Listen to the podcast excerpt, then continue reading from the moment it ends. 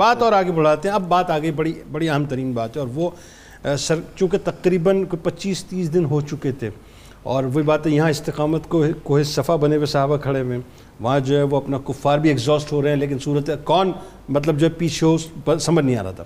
اب اتحادی فوجوں کی جو طاقت اور قوت تھی، اس کو غیر مؤثر سرکار علیہ السلام نے کیا، وہ ایک ایک بڑا خاص واقعہ ہے۔ نوائم جو ہیں، وہ ایمان لائے تھے۔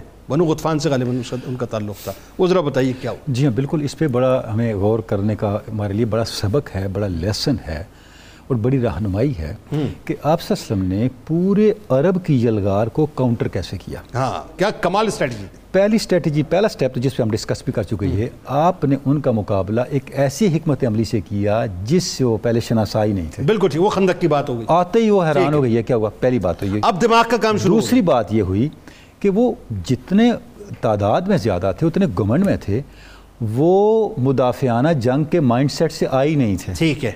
کہ ہمیں وہاں پہ اسٹے بھی کرنا پڑ سکتا ہے۔ ہاں۔ وہ آئے تھے جارحانہ جنگ کے لیے۔ اور ایک دم خندق کے سامنے۔ ان کا خیال تھا یہ تو ایک دن کی بات ہے۔ ہاں۔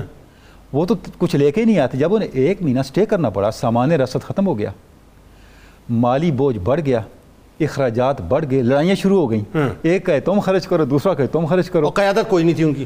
منتشر ہو گئے نا منتشر ہو بالکل ٹھیک۔ اب اس کے اندر ایک فیکٹر رہ گیا۔ وہ کیا تھا؟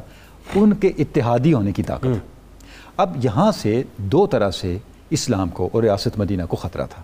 ایک اندرونی اور ایک بیرونی۔ ٹھیک۔ بیرونی خطرہ کیا تھا کہ اتنے قبائل یہود کے اور قریش اور کفار کے کٹھے ہو گئے۔ ٹھیک ہے۔ اندر سے بنو قریضہ کا خطرہ تھا۔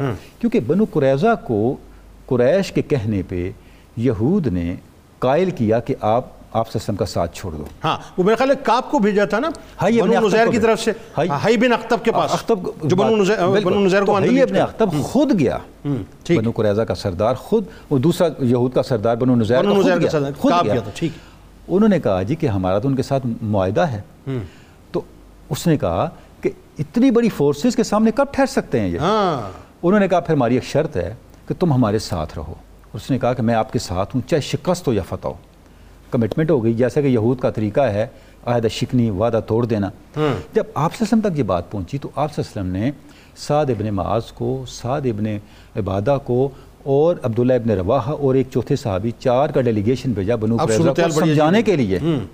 اب دیکھیں اس میں بڑی امپورٹنٹ بات ہے جس جو ہمیں بتانے کی ضرورت ہے ہر سطح پہ وائلیشن اسلام کی طرف سے نہیں ہوئی۔ ہاں دیکھیں نا جس وقت آپ خندق کھود رہے تھے آپ عبداللہ ابن رواح کے شعر پڑھتے تھے اور آخری شعر کو بار بار پڑھتے تھے ان الاولا قد بغاو علینا ان اراد الفتنہ تا ابینا۔ یہ لوگ ہیں جنہوں نے ہم پہ چڑھائی کی اللہ اکبر۔ وہ فتنہ چاہتے ہیں اور ہم فتنہ دبانا اور ختم کرنا اچھا بنو قریظہ جو ہے وہ مدینہ کے اندر موجود تھے۔ اندر موجود ہو گئے کہ باہر وہ موجود جب وہ گئے تو اب جب اس ڈیلیگیشن نے ان سے بات کی تو بنو قریظہ نے کہا نہ ہمارا محمد صلی اللہ علیہ وسلم سے کوئی عہد ہے نہ کوئی معاہدہ ہے۔ سب توڑتے ہیں۔ ٹھیک ہے ٹھیک بات ہی ختم ہو گئی۔ اللہ۔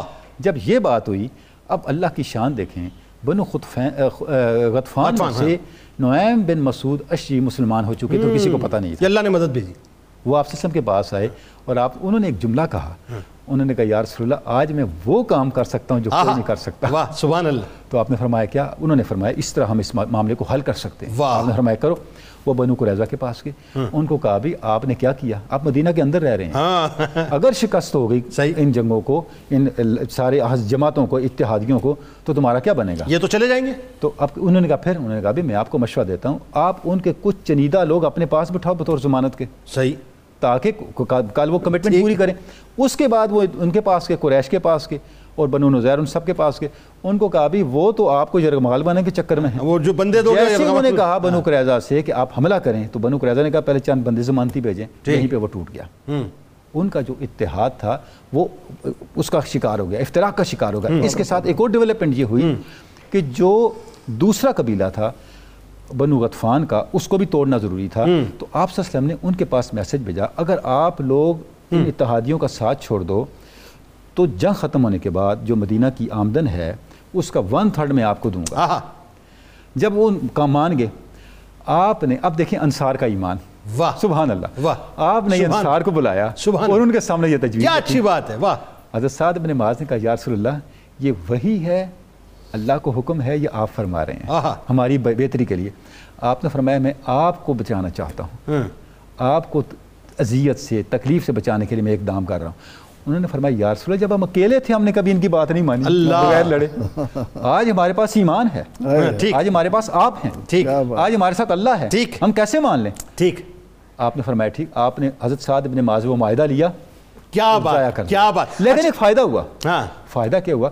پورے اتحادیوں میں یہ بات پھیل گئی ہاں۔ کہ بنو اطفان اتحاد ایسے ہی۔ اور پھر اس کے بعد ظاہر ہے ان کے وہ ڈیمورلائز ہو گئے۔ صاف ظاہر ہے سب سے پہلے حضرت ابو سفیان رضی اللہ تعالیٰ ظاہر ہے وہ قیادت کر رہے تھے سب ایمان نہیں لائے تھے۔ آٹومیٹکلی سب سے پہلے وہ جتنا ان کا مورال تھا ہاں، وہ ختم- ہو گیا۔